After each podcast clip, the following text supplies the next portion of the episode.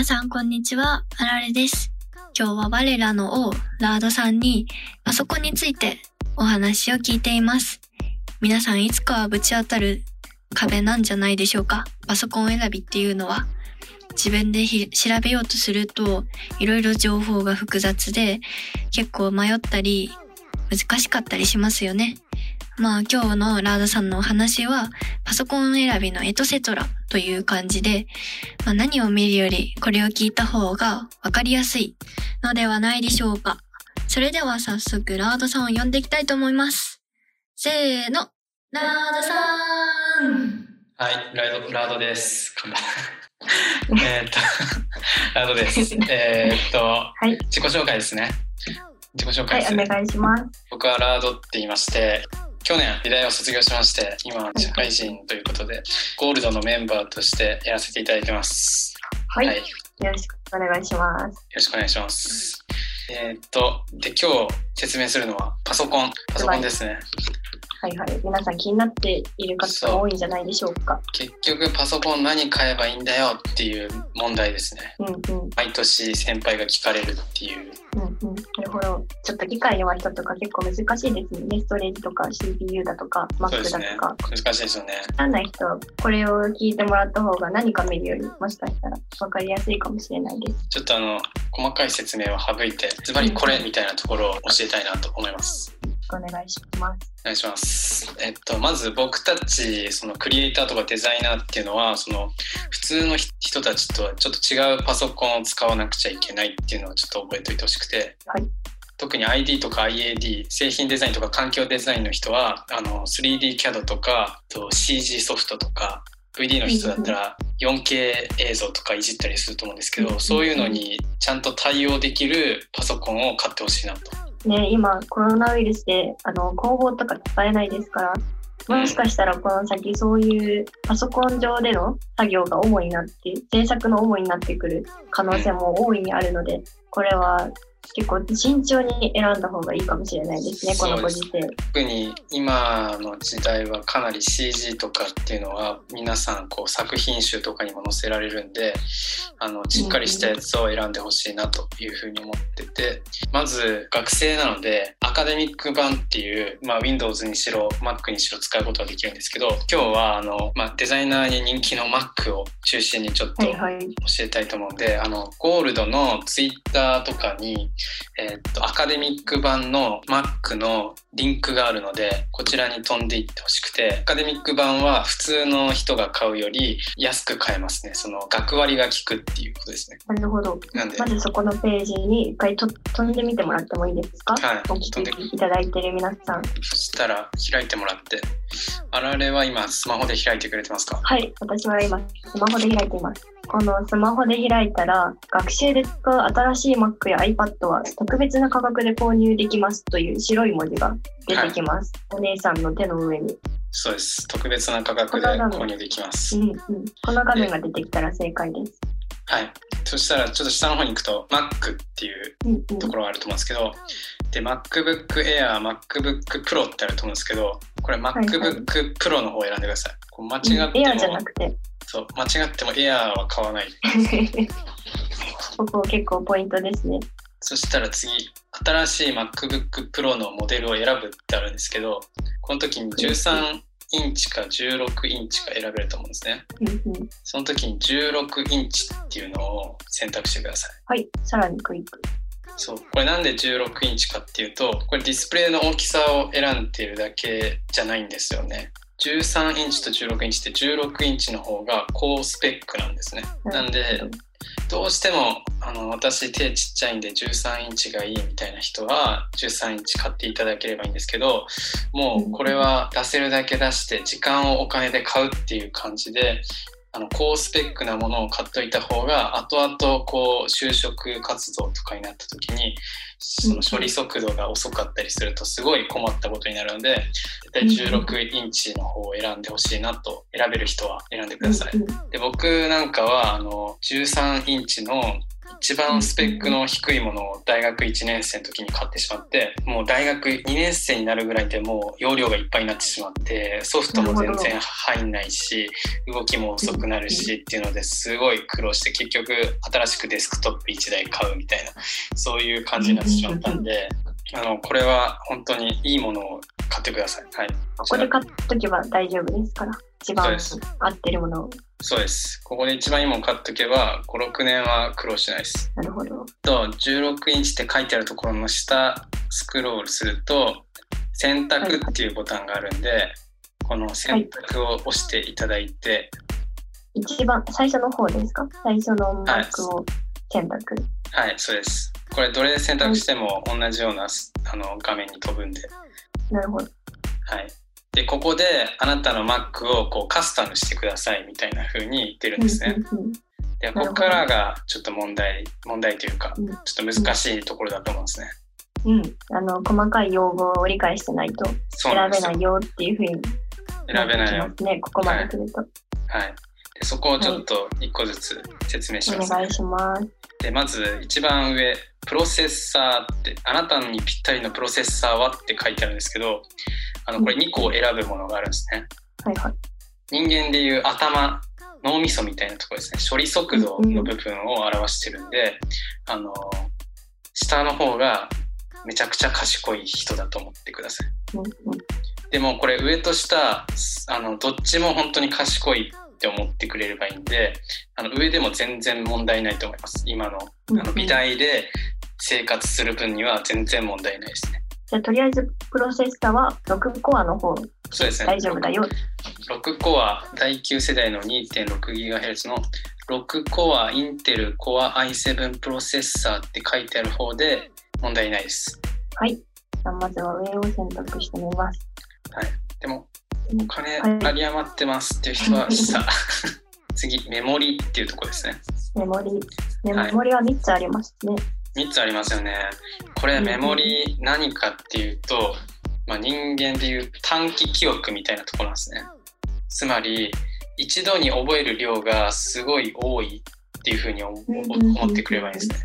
そうすると例えば英語を勉強しながら数学も勉強しながら国語も勉強できる人っていう、まあ、聖徳太子みたいな人こうメモリがすごい多い人だと思ってください。なるほど。じゃあ未来生に例えて言うとマルチタスクな人とかいっぱいソフトを開く開いて作業しする人は絶対これは多い方がいいですよね。はい。これもお金が許す限り32ギガ64ギガって増らしてほしいんですけどうんうん、じゃあ一番最初ので大丈夫だよって、とりあえずは大丈夫だよってことですね。はい、ただ欲を言うと32ギガあるともっといいですね。でも64はさすがに美大生で使いこなす人はいないかなと思うんで。いない。なるほど。増やしても32までかなと思います。はい。サクサクパソコン動くよっていう感じの機能ですね、メモリそうですね。次、グラフィックスっていうとこですけど、これもまあ他と一緒で、あの一番上でもいいんですけど、まあ、増やしていければ、うんうん、グラフィックスっていうグラフィックスっていうのはその 3D キャドとか要するに3次元でモデルを作ったりとか 4K 映像とかを編集したいっていう人はこれをどんどんどんどん増やしていくとさらに編集しやすいと、うん、編集したりとか綺麗なものを作ったりとか早かったり処理速度が速くできたりとかってしますね。ああ、なるほど。ただ単に色の色の話っていうわけではないんですね。グラフィックスというそうです。あの割とそういう CG とかをやりたいっていう人はこれ増やしてほしいですね。うん、ただ一個あの製品デザインの人は聞いてほしいんですけど、製品デザインの人がよく使うその CG のソフトがあるんですけど、うんうん、それは実はこのグラフィックスは関係ないんですね。なんとそのその CG のソフトは実はこのグラフィックスじゃなくてさっき言ったプロセッサーの部分でここ実は関係ないんですね。うん、CG 系じゃないそういう 4K 映像とか、まあ、モデリングとかもそうなんですけど、うん、そういうので使うっていうだけかなっていう製品の人は、うんうん、あなんでこれも一番上でいいかなっていう。これも一番上で。はい。このグラフィックスで高みを目指す人例えばどんなソフトウェアを使うことになるんですか？これをえっとねもうあのあのえー、っと例えばよくハリウッドとかでも使われるような CG ソフトとか、うーん。なるほど。はい、結構本場のやつを入れる方は、増やした方がいいよっていう。増やしてそれは絶対増やした方がいいですね。あとすっごいめちゃくちゃ細かいようなそういう 3D データとかを扱いたいっていう人はこれ増やした方がいいですね。そんなん今から何するか分かんないよっていう人はとりあえず増やせるだけ増やして、うん。そのお金が許す限り。はい、次最後。最後じゃないですね。はい、ストレージ。ストレージなんですけど、これ512ギガ SSD ストレージってあるんですけど、うんうん僕めっちゃデータ溜め込む方なんですけど割と動画とかも作ってたんで、あの512だとそうですね2年ぐらいでいっぱいになりますね2年かかんないかもしれ。ない、はい、なんで実際1テラバイトあるといいんですけどうんうん。ここでカナビ生はやっぱりあのお金ないんであの皆さんあの外付けハードディスクっていうのを別途購入するんですね。うん Amazon とかで。ってことは、このストレージっていう言葉が意味するものは、長期記、さっきの短期記憶に比べると、長期記憶っていうことになりますか？そうです。このストレージっていうのは長期記憶を意味してます。まあ、iPhone とかでもよくありますよね。128ギガとか。うん。それのことを言ってるんですね。はい、iPhone は。そうです。なんで、これも多ければ多い方がいいんですけど、1テラ以上はいらないかな。なんで、そうです512、512ギガか1テラどっちか選んでもらって、うんうん。はい。で、キーボードの言語なんですけど、日本語にする人いるんですけど、ちょっと本当にデザイン好きな人は、なんか、英語をキーボードにする人いるんですよ。いやー、そういう人多いな 僕はしてなかったですけど、A キーボードにしたいっていう人が多いんで、これもあの好みでお任せします。うんうん。ただ、あの、友達が触った時にすごい使いにくいって言われるっていうのはあります。という感じで、えーっと、最後、教育機関向けプロアプリバンドって書いてあるんですけど、何語ですか？これは。これ何なんですかねっておっ、しゃってるんですか？これはあの、割とクリエイターが使うようなツールを、まあ、いわゆる Adobe って呼ばれるものに対抗して作られたようなもんですね。多分、これは。いらないっす。いらない。2万2000高い円浮きます、これで。うん後で Adobe っていうソフトを入れるので大丈夫です。さあ、あられさん、いくらになりましたか？一番上に税別で値段が表示されるんですね。はい。私は22万7800円です。えーっと、僕は、えーっと、奮発したら31万8800円になりました。これはちょっと、ダメですね。何何？どうやったらそんなことになるんですか？あの、最初の脳みその部分ですね。プロセッサーを、えーと、一番いいのにしたらちょっと高いし、メモリーも付け足したらちょっと高いんで、じゃあどれ優先して増やしたらいいかっていう話だと思うんですけど、最優先はメモリーですかね。なるほど。2番目の項目ですね。メモリー、次、ストレージ、長期記憶のやつですね。長期記憶。3番目で3番目にプロセッサーかな。プス。その脳みその部分ですね。うんうんうん。これはちょっと意外でしたね。これめっちゃ高くなるんで、うんうんうん。まあそんな感じですかね。はい。で、次のページ行くと、Apple Care プラス for Mac ってあると思うんです。うんうんうん。絶対入っといた方がいいです。うんまああの、僕の同期にも Mac を3、4回壊したっていう人がいたんで、その人はものすごいお金を Apple 社に払ったんですね。その最初に買ったやつが多分30万ぐらいで、4、5回直したんで、で、その度に十何万、十何万って多分払ってるんで、総額多分90万ぐらいいってるんじゃないですかね。本当に嘆かわしいですね。アメリカらしいですよ、これ。本当に。で、これ2万7800円の Apple Care に入ってると、3年間の、えー、とサービスを受けることができると。ええじゃああのあの方のあの3年間で何度も何度もやっちゃったことはこれに一つ配慮さえすればうん、めちゃめちゃお金が浮いたということですか？そういうことです。すっごいあの方は入ってたんじゃ、入ってたのかな？ちょっとわかんないですけど、あの、でも払ってましたね。はい。いやーなんで、これも必ずバッグに追加って押してください。必ずアップルケアは入ってください。で、まあ、大体、大体僕はいの場合は30万円ぐらいになりましたね、全部で。30万。30万高。い。高い。た25万ぐらいかな。25万。あで、まあ、こうやってちょっとあ Mac を買いたい人はこうやって買っていただきたいということですね。ーうんうん。次、その MacBook Pro をちょっと今買っていただいたと思うんですけど、この MacBook Pro をカナビに持ち込むと全く使えないっていう事態が起きるんですね。んどういうことです？ねそれはですね、あの、実はこの MacBook Pro、あの、USB ポートが Type-C しかないっていう、なるほど。時代アナログ問題ですね、これは。そうこれは美大アナログ問題っていうのはありまして、美大が Apple に追いついてないっていう問題があるんです。は申し訳ないことに。あ、申し訳ないね。でもどっちが申し訳ないのかちょっとわかんないですけどね、Apple が行き過ぎてるのか。まあ、どっちも両極端にいるものだから、これは。そうですね。そうですね。まあでも、普通の会社でも多分そんな感じだと思うんですけど、で、そこでなんですけど、それをちょっと、その最先端に行き過ぎた Mac を、えーっと、美大レベルにしっかり落としてあげるものが必要なんです。なるほど。それが USB-C ハブっていうのがあるんですね。うんうんうんこれもちょっとリンクをゴールドのとこに貼っておくんで、ちょっと見てほしいんで、み見てほしいです。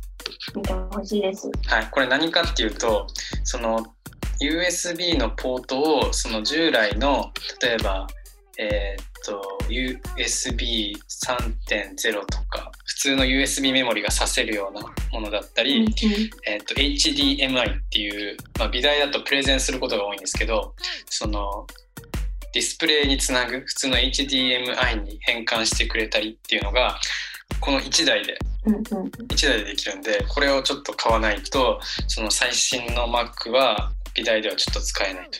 人からデータをもらった時にあのちょっとあちょっと USB メモリメモリーないんだよねとかっていう風になってしまってデータの受け渡しができないとか。うんうんディスプレイ使ってプレゼンしてって言われた時にちょっと HDMI 挿すとこないんですって言ってこうさせなかったりするんでぜひぜひっていうかこの Mac 買った人は絶対これ買ってください。でその。時に選んでほしいのがちょっとあられちゃんにも送りますね。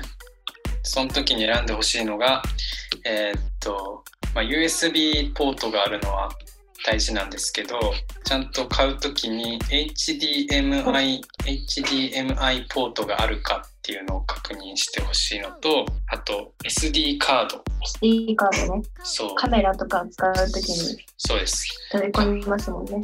はい、カメラのデータを写すときは SD カード使うんで、これ絶対必要です。USB と SD カードと HDMI。この3つあれば美大だったら生きていけるかなっていう感じですね。あの、安いやつを楽天とか Amazon で調べてるんですけど、はい。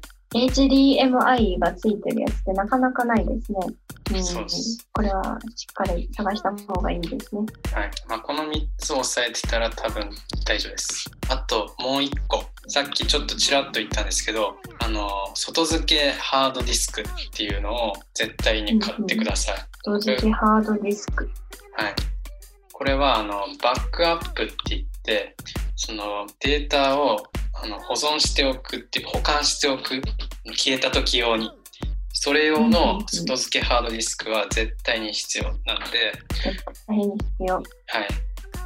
なんでかっていうと、僕たちのそのやってきた内容、特にデザイン科の人とかは、そのややってきた内容っていうのはもうほとんどこのパソコンに入ってるわけじゃないですか。はいはい。なんでこれが壊れるともう全てがパーになってしまうんで、常にこう、は バックアップを取って、しい。4年間やってきたことが全部なくなっちゃうんで、そのパソコンが壊れると。うん。なんか2年に1名ぐらいいますよね。いますいますなんか。や飛んじゃってどうしようパニックってなっちゃってる人。そう。たとえパソコンが壊れてもデータさえ残ってればなんとかなるんで、絶対外付けのハードディスクっていうのを購入してくださいね。これはあの 1TB か 2TB あったら全然足りるんで、1ヶ月に1回ぐらいデータちゃんと移して、はい。まあ、トラブルには備えましょうということではい。お願いします。お願いします。じゃあ、それでは今まで Mac のことを詳しくお,、えー、とお聞きしましたが、ま、でもパソコンって Mac だけじゃないですよね。例えば Windows だったりとか、そっうんちのパソコンについてはラードさんはどどういう意見をお持ちですか？あ僕は全然 Mac じゃなくていいなっていうふうに思ってて僕その最初のしょぼい MacBook を買った後にその後 Windows の何台か使ってたんで全然 Windows で問題ないですしあの僕はもう今企業入って働いてるんですけどその企業入ると結構ほとんどが Windows 使ってるんですね。なんでデザイナー人生の中で割と Mac 使うのって今だけっていう人あのその学生のうちだけっていう人って結構多いと思うんでうんまあなんかそういうことを考えると最初から Windows 使っててもいいのかなっていうふうに考えてもいいのかなっていう感じですね。うんうんうん例えば、スマホとかも Mac と iPhone とかだと、結構 Mac 持ってた方が AirDrop でデータをすぐ受け渡しできるから、うんそういうメリットはあるかもしれないですよね。そうですね。そうそれぐらいかな、Mac のメリットは。そうですね。まああとみみんなが Mac 持ってると、まあ、教えやすいっていうのもあるんで、うんうん。うん、もし Windows 気になる方はあの Google とかでそのワーモバイルワークステーションって検索すると、うんうんまあ、いわゆる普通の Windows のパソコンじゃなくてクリエイター向けの Windows のパソコンが結構ヒットしてくるんであのそれをさっきみたいな基準でカスタムして選んでいくとよかったりします結構いいの出ててペンタブとペンタブレットって言ってペンがついててスケッチとか書きな書くこともできるようなそういうクリエイター向けの Windows のパソコンとかあのいっぱいいろんなもの出てるんでちょっと気になる人はチェックしてください。大丈夫だと思います。別に Mac にしろとは誰も言ってないんで。なるほど。で、まあ、ということで今日はラードさんにパソコンのことについて詳しくお聞きしてみました。ラードさん、どうもありがとうございました。ありがとうございました。ありがとうございます。あれ、元気ないな。ありがとうございました。ラードさんどうもありがとうございました。えー、パソコン選びって本当に重要ですから。これは上の学年に上がれば上がるほど、じわじわと実感してきますからね。未来の自分に課金しましょう。ラードさん実は Mac だけじゃなくて Windows や HP のパソコンも結構詳しいので、その辺もっと詳しく知りたいよっていう方、または疑問点などありましたら、お気軽にゴールドのインスタやツイッターから、えーと、聞いてくださいね。ということで、今日はこの辺でお別れです。最後まで聞いてくれてどうもありがとうございました。それでは次回もお楽しみに。バイバーイ。